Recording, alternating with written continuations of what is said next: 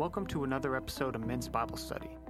Our discipleship and teaching pastor, Bo Landers, joins us today to continue our series titled Mad Men of the Old Testament.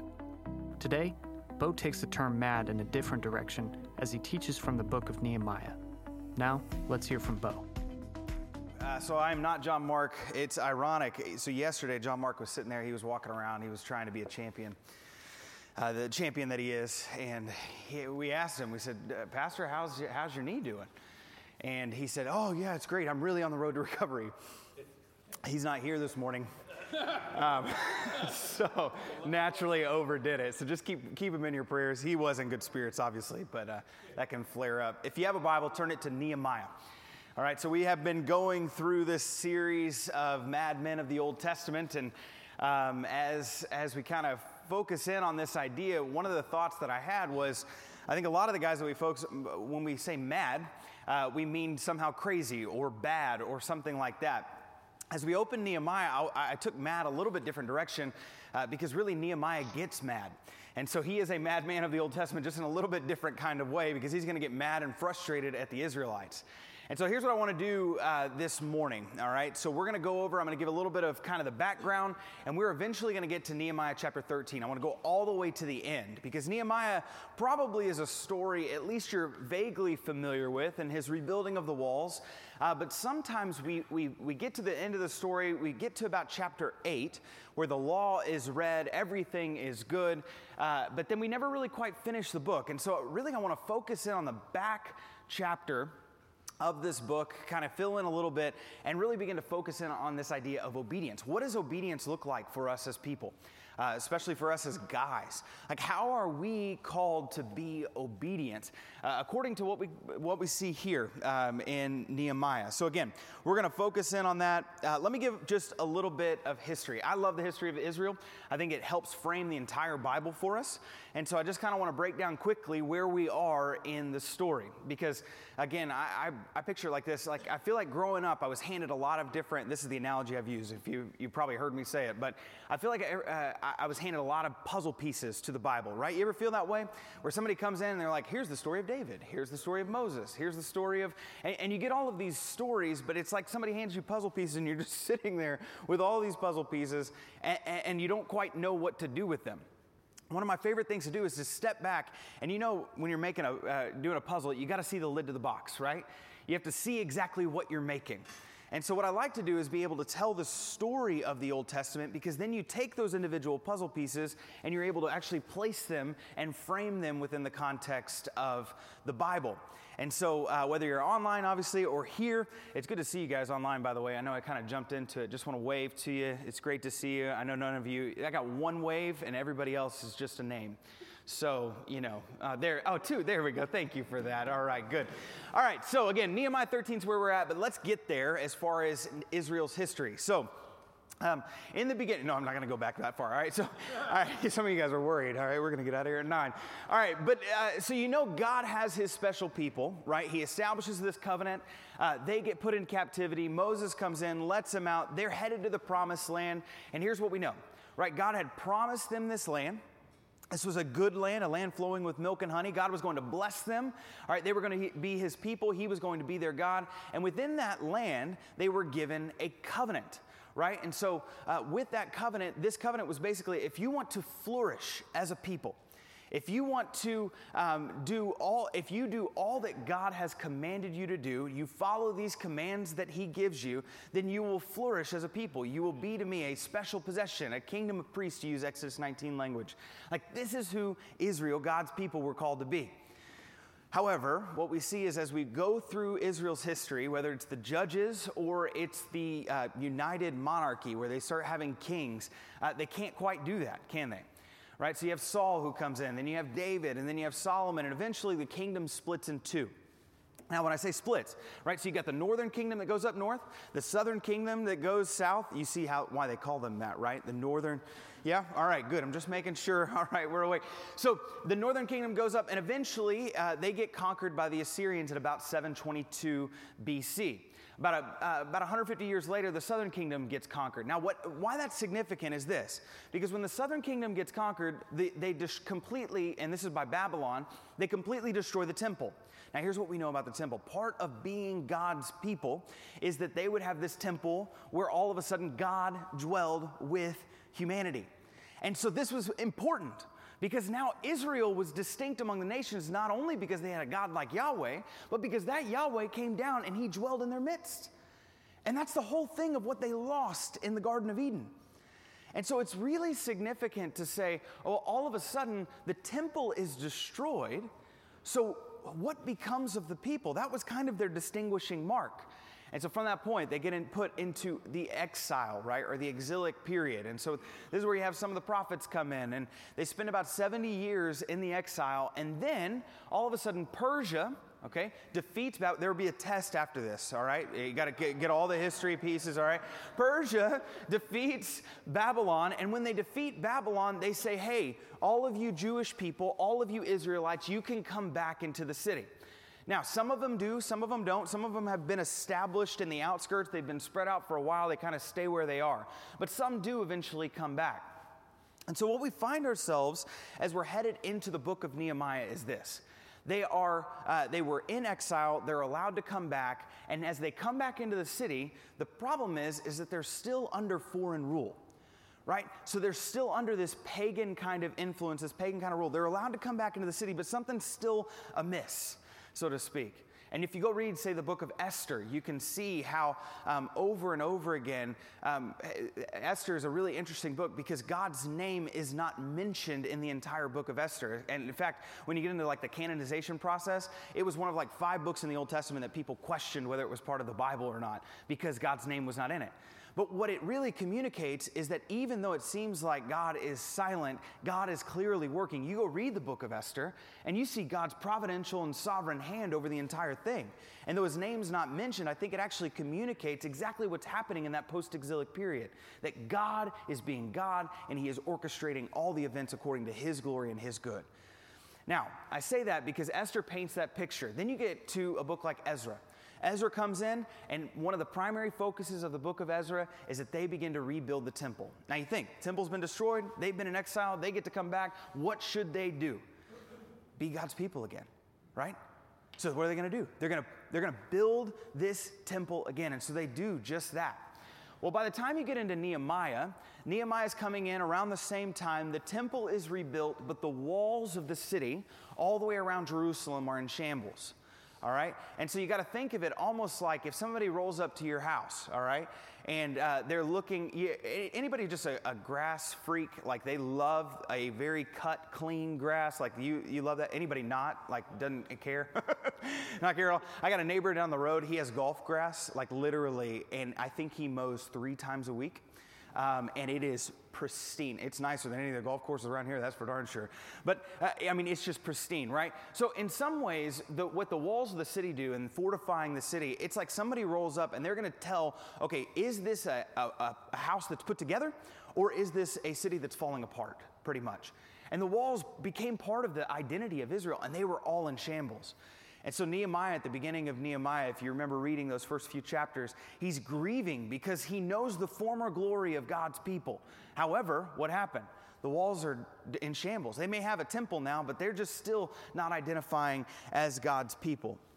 So, this is really the story of Nehemiah. And again, I said we're going to go to chapter 13. So, you begin reading the story, and you have, I mean, you have incredible leadership principles in there where you follow Nehemiah and you see how he's leading and you see how he's going to cause these different kinds of reforms. He has compassion on the people, he's hardworking, um, he's always ready, right? Remember the sword and the trowel? Uh, that's one of my favorite little scenes in the entire book where uh, he tells his men, he's like, hey, go build the wall. And he says, in one hand, keep your trowel so you can keep building the wall wall, but in another, have your sword ready for battle, right? In some ways, that, I mean, that, that's a sermon in and of itself, isn't it, right? Like that we are constantly called to work, but always be ready to defend, always be ready for the gospel.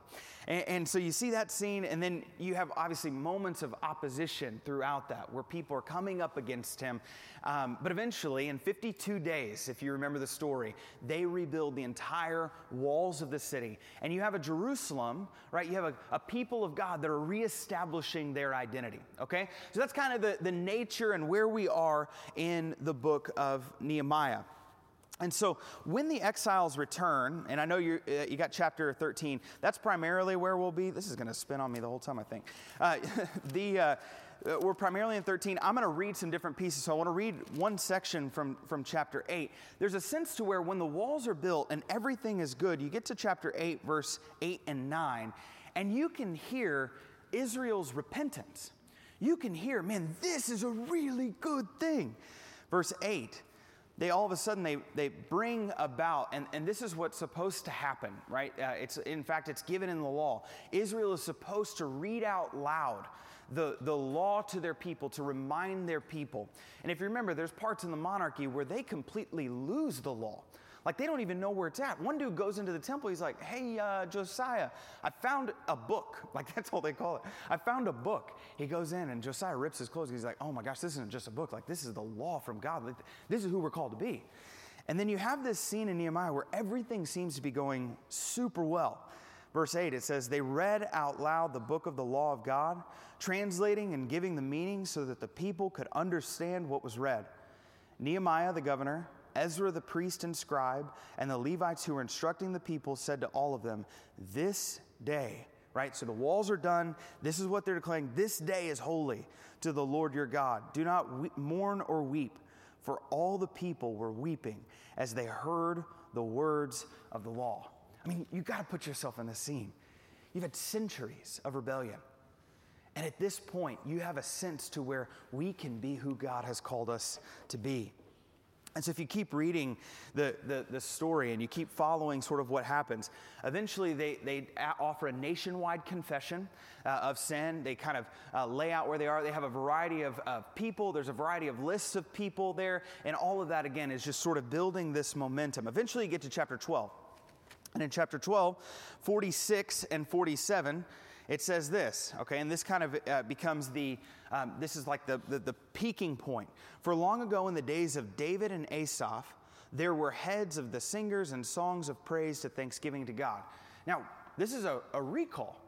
They couldn't remember the last time that they were this united. So what do they do? They said, We remembered the days of David when everything was right. And then he says in verse 7 So in the days of Zerubbabel, all right, which is a great name to name your kids, right? Um, and Nehemiah.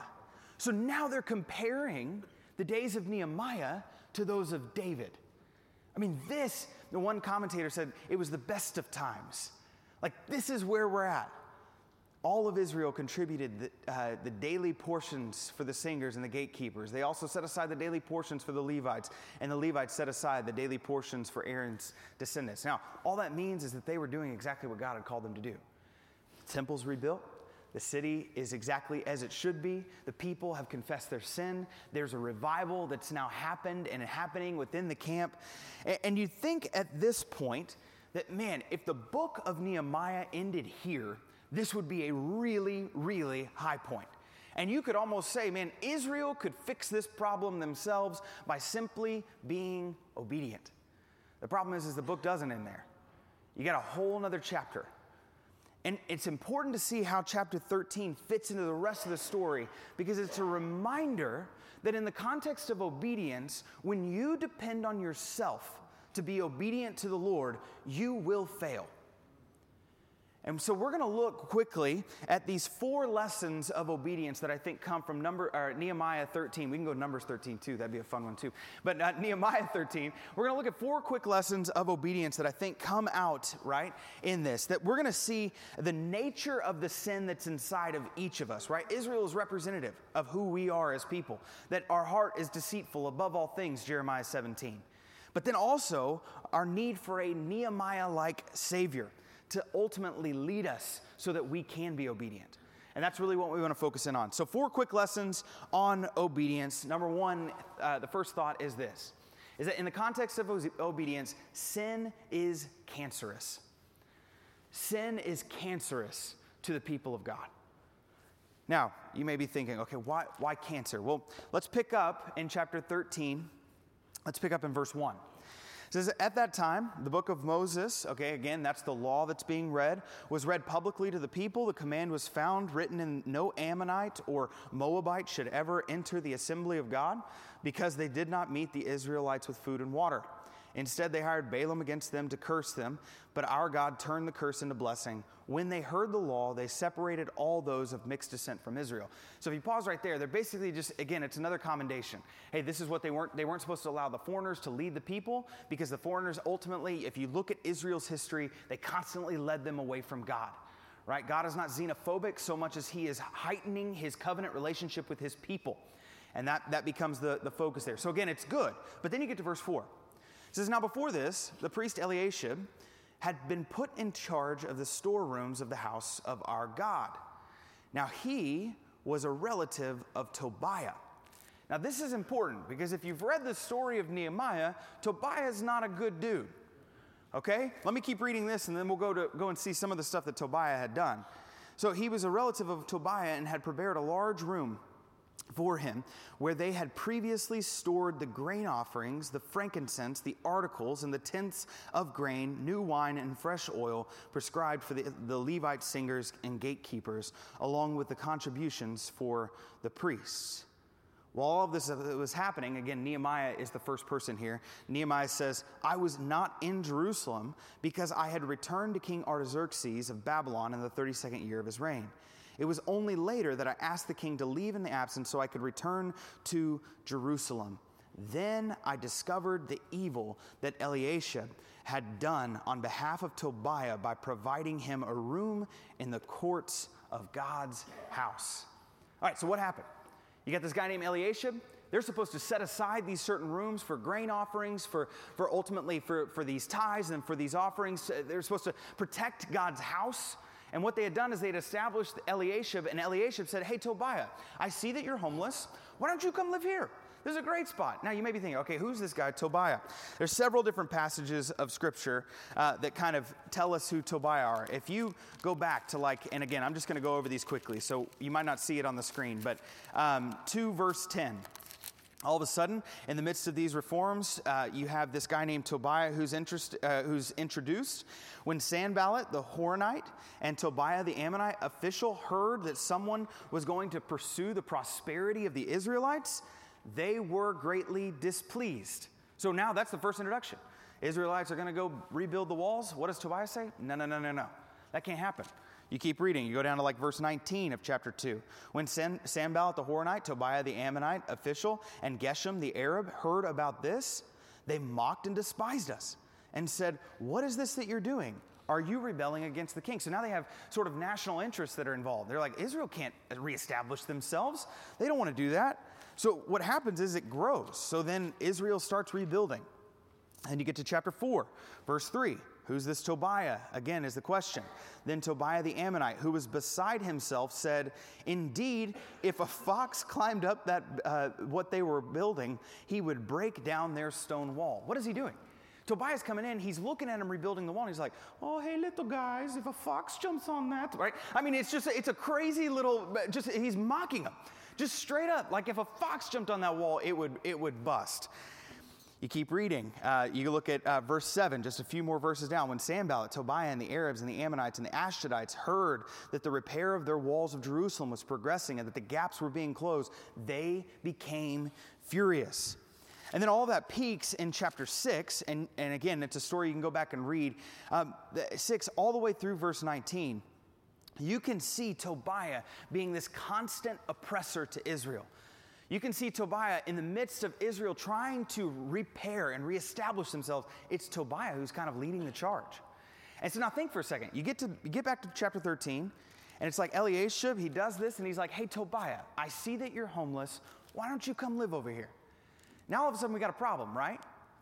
But what, what's interesting is that that's not just the problem, right? So Nehemiah what in the story, so he reestablishes the walls. Israel seems to be going well. Everything is good. We just read that. And where does Nehemiah go? He returns to the king. That was his promise that he's fulfilling all the way back in the first chapter. Now, when, when Nehemiah goes back to the king, now the people are left in some ways, they shouldn't be left leaderless, but they are left leaderless. And what happens? Something as simple as Eliashib inviting Tobiah in begins to infect the entire Israelite camp. It's really fascinating. If you go read Israel's history and you go read some of the stories of how Israel ultimately came, uh, came to be and how their sin happened, it, the sin among other people ultimately begins to affect the entire Israelite community. Why? Because sin is like a cancer cell. In many ways, you begin to read Israel's history and you're reminded constantly that in terms of obedience, if you let just a little sin linger, all of a sudden it's going to infect your whole body. That's some of what we're seeing here. We have one instance of sin, yet it's going to, as we're about to read in the rest of chapter 13, it's going to infect the whole entire camp. It's a reminder for us that I think that number one, we're not as good as we think we are. And number two, the more that we let sin linger around in our lives, the more it's going to infect our body. Why? Because we learn that's exactly what happened to Israel over and over and over again.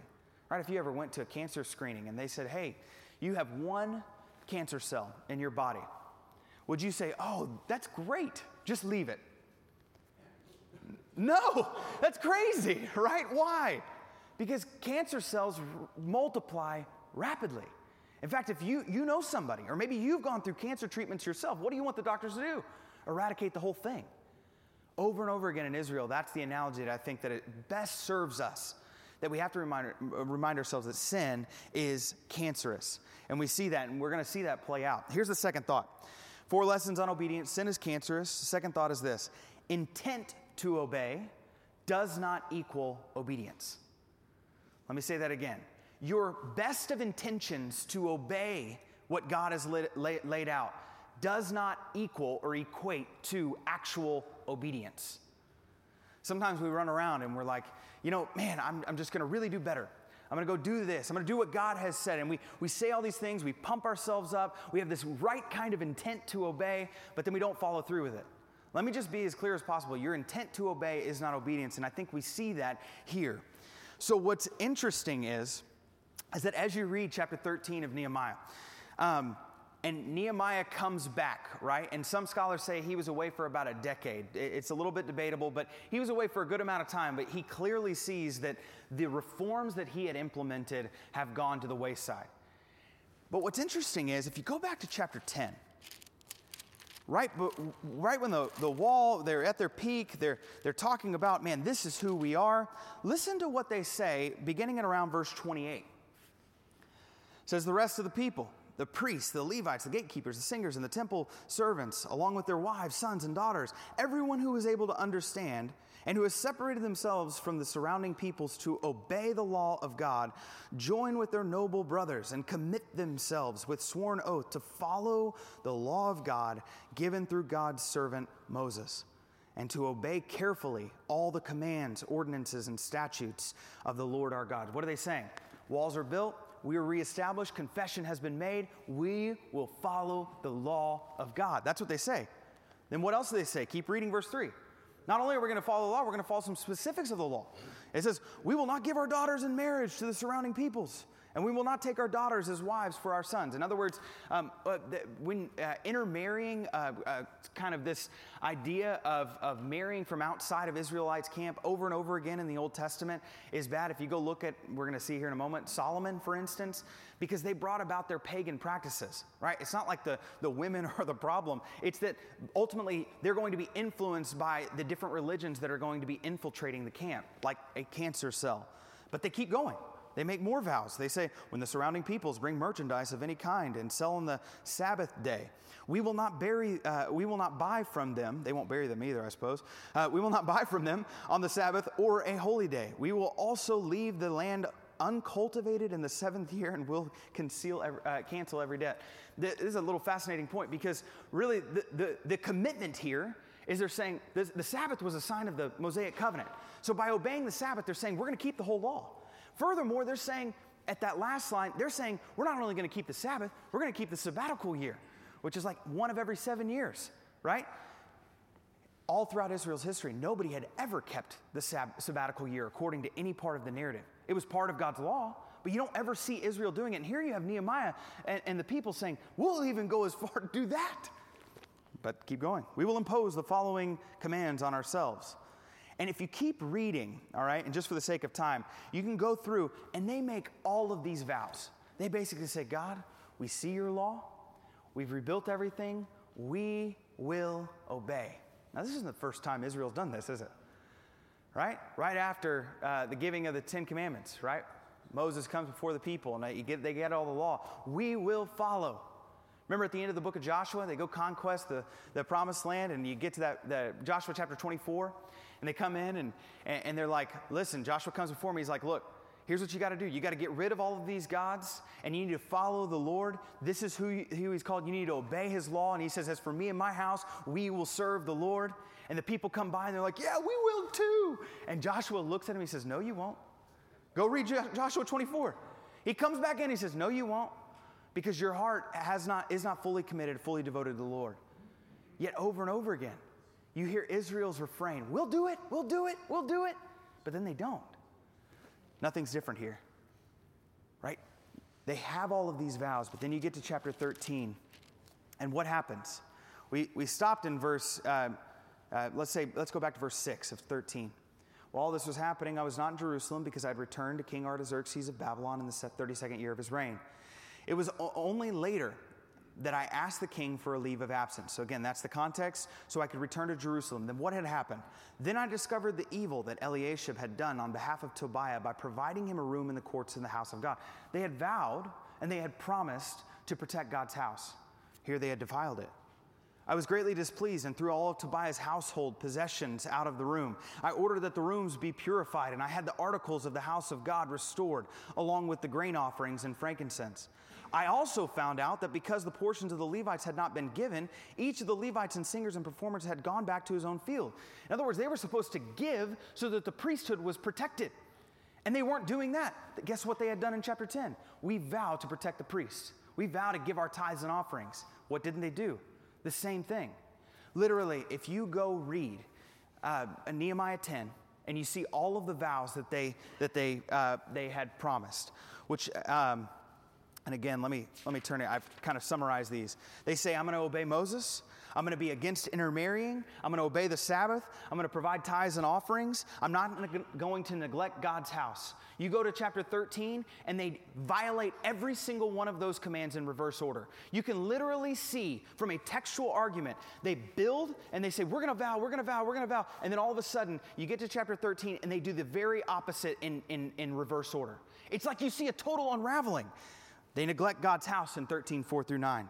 They don't give in 10 through 14 of chapter 13. They profane the Sabbath in 15 through 22. They intermarry in 23 through 28. And then ultimately they desecrate Moses, is the line there in verse 29. Literally, you have a people who say, My intent is to obey the law, but then when left up to their own devices, without a Nehemiah like figure to lead them, what do they do? They go right back into obedience. What do we learn about obedience in this context then? Intent does not equal obedience. It can't. You need something else, which gets us to our third point. Four lessons on obedience sin is cancerous, intent does not equal obedience. And then here's the third thought trying to obey in your own strength will naturally result in failure. Trying to obey what the Lord has commanded you to obey will naturally result in failure. Now, some of that we just talked about. We've seen it in the book of Nehemiah. We've seen how they vowed and they intended to do this, but ultimately they couldn't do it. This is our reminder for us. When God has called you to obey what He has called you to obey, when He's called you to be the kind of man, the kind of husband, the kind of grandfather, the kind of uh, father to your kids and to your family, when He's called you to be the kind of coworker that is honorable, that is trustworthy. The key is is that no matter how much we try and white knuckle our way through life saying I'm going to be a better person, I'm going to be a better person, I'm going to be a better person, if you only depend on you, you will fall. It happens. How do we know that? Well, 1 Corinthians 10 Paul is looking and he gives this recap of, of, of uh, Israel's history And after giving this recap of Israel's history, my Bible calls it the warnings from Israel's past. And he gets to chapter 10 and he goes down to verse 11. And he says this, all right? And this is, I think, Nehemiah is just one example. He says, These things happened to them as examples. And they were written for what? Our instruction, on whom the ends of the ages have come. Verse 12 is important. So whoever thinks he stands must be careful not to fall. What is Paul saying? He's building an entire argument saying, look, if you go look at Israel's history, we can learn from their past because over and over again they had the right intent to obey, they couldn't obey. And if you think that you're better than Israel, go think again because you can't do it. You need something else, trying to obey. And we have to get this through. Now, you may ask the question well, why is that? Well, if you go to a passage like Deuteronomy 10, I mean, we're talking all the way back in the law. Why is it that Israel couldn't obey? If you go to Deuteronomy 10 and you look at verse 15, God had given them the law, and he basically, and if you go even back to verse 12, it says, And now Israel, what does the Lord accept? Uh, what does the Lord your God ask of you except to fear the Lord your God by walking in all his ways, to love him and to worship the Lord your God with all your heart and with all your soul? You can hear it. You, don't want to, you want to know what God wants from you? Right there, verse 12. To keep the Lord's commands and statutes I'm giving you today for your own good. That's what God wants from all of us. The problem is, is that we can't do it by ourselves. Verse, 13, uh, verse 14 The heavens indeed declare the highest heaven belong to the Lord your God, as does the earth and everything in it. Then verse 15 Yet the Lord had his heart set on your fathers and loved them. He chose their descendants after them. He chose you out of all the peoples as it is today. Why does God give his commands to Israel? Because he loves them. Why does God want you to obey? Because he loves you. But then notice verse 16. Therefore, and this is, the, I think, one of the keys to the entire Old Testament. Therefore, circumcise not your foreskins, circumcise what? Your hearts. And don't be stiff necked any longer. One of the heartbeats of the Old Testament is that Israel is given a law that when they are left up to their own strength, they cannot do on their own. If you go through life thinking you can obey God by yourself, you can't do it. Why? Because you need a heart that has been circumcised, not just the external thing that looks like it. That's the whole point of the Old Testament in many ways. That points us over and over again. We need a Nehemiah like figure to come in and save us. We need a Nehemiah like figure to follow who can lead us. When it comes to the circumcision of the heart, well, how does that come to be? Well, if the law was written on a heart of stone, Jeremiah 17 says it's written on our hearts, that, that our sin is written and engraved on our hearts like a, like a diamond stylus, it says in, in Jeremiah 17, that, it, that it's basically inscribed on us, like very much like the stones that Moses wrote the, the law out in. But then you go to a passage like Ezekiel 36. I know you guys were there earlier this morning, all right? But in, in Ezekiel 36, verse 26, I love this because, again, this is the heart of the, the new covenant that's coming. This is the heart of what Jesus is about to do for us. He says, I will give you what? A new heart. He says in Ezekiel 36. What was promised and said, you need a circumcised heart, all the way back in Deuteronomy 10. You can't obey the law by yourself. If you do and you try, your intent isn't as good as obedience. You need a new heart. Then the promise of Ezekiel is that I will give you a new heart. And I will put a new spirit within you, and I will remove your heart of stone and give you a heart of flesh. I will place my spirit within you, and then what? I will cause you to follow. The Lord says that when He gives you a new heart, He will cause you to follow all of His statutes. He will cause you to follow all of His commands. To fully observe my ordinances, something the very Israel could not do by themselves.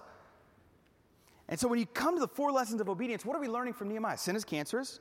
Intent does not equal obedience. Trying to obey in your own strength will naturally lead to failure because you need a heart that is circumcised. But what is promised in the new covenant that we now see in Jesus is that He gives you a heart that is beating, He gives you a heart that has life, He gives you a heart that can actually obey what God has laid out for you to obey. So that brings us to the fourth point then. Therefore, your obedience is determined by who you follow.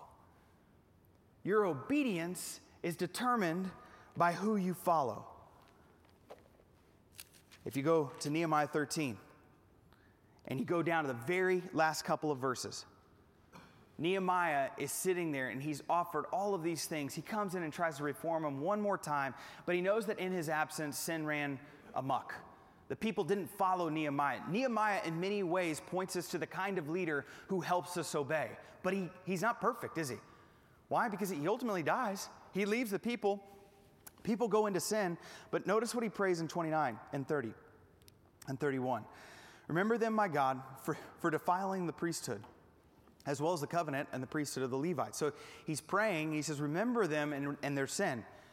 But then notice in verse 30 so I purified them with everything uh, uh, from everything foreign and assigned specific du- uh, duties to each of the priests and Levites. I also arranged for the donation of wood at the appointed times and for the first fruits. Remember me, my God, with favor. I, I don't believe that Nehemiah is getting arrogant here. I think he's re- in his prayer, he's saying, God, please see my faithfulness. I've tried to lead these people as best as I could. But these people have defiled your name.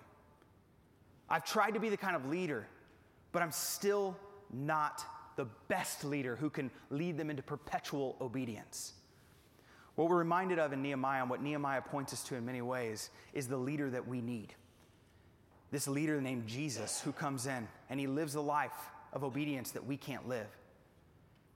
And he, he dies this death so that we don't have to. And he raises from the dead, conquering sin and death. And he says, All of you who follow me, not only are you saved, you'll be given a new heart. As you've been given a new heart, you can obey what you couldn't previously obey. That's the miraculous work of what Jesus does. Because now, instead of a, a, temple that's all the way out there, that you have to sort of have gradations of holiness where you're going to approach in some way, now where is the temple? We are the temple. Why? Because his righteousness has been given to us so that his spirit comes inside of us, so that now his spirit is breathing in us so that we can actually obey in a way that we previously couldn't. That's the miracle of salvation. And if you're living a life where you keep just trying to white knuckle your way through obedience, saying, I can do better, I can do better, I can do better, the answer is no, you can't. Unless you get down on your knees before the Lord and King of Kings, you humble yourself, and you learn to become dependent upon Him, dependent upon the heart that He has given you.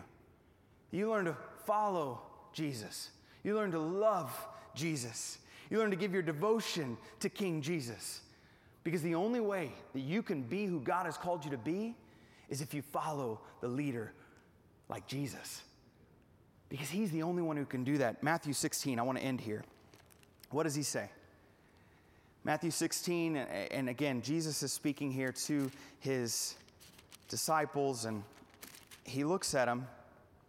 And if you go down to verse 24, a verse you probably heard. You talk about, okay, well, this last point, your obedience is determined by who you follow. Verse 24. Then Jesus said to his disciples, If anyone wants to follow after me, let him deny himself. You ever ask the question why? Because if you don't, you're going to end up disobedient, just like all the rest of Israel. You've got to deny yourself if you want to come to, the, to come to King Jesus' throne.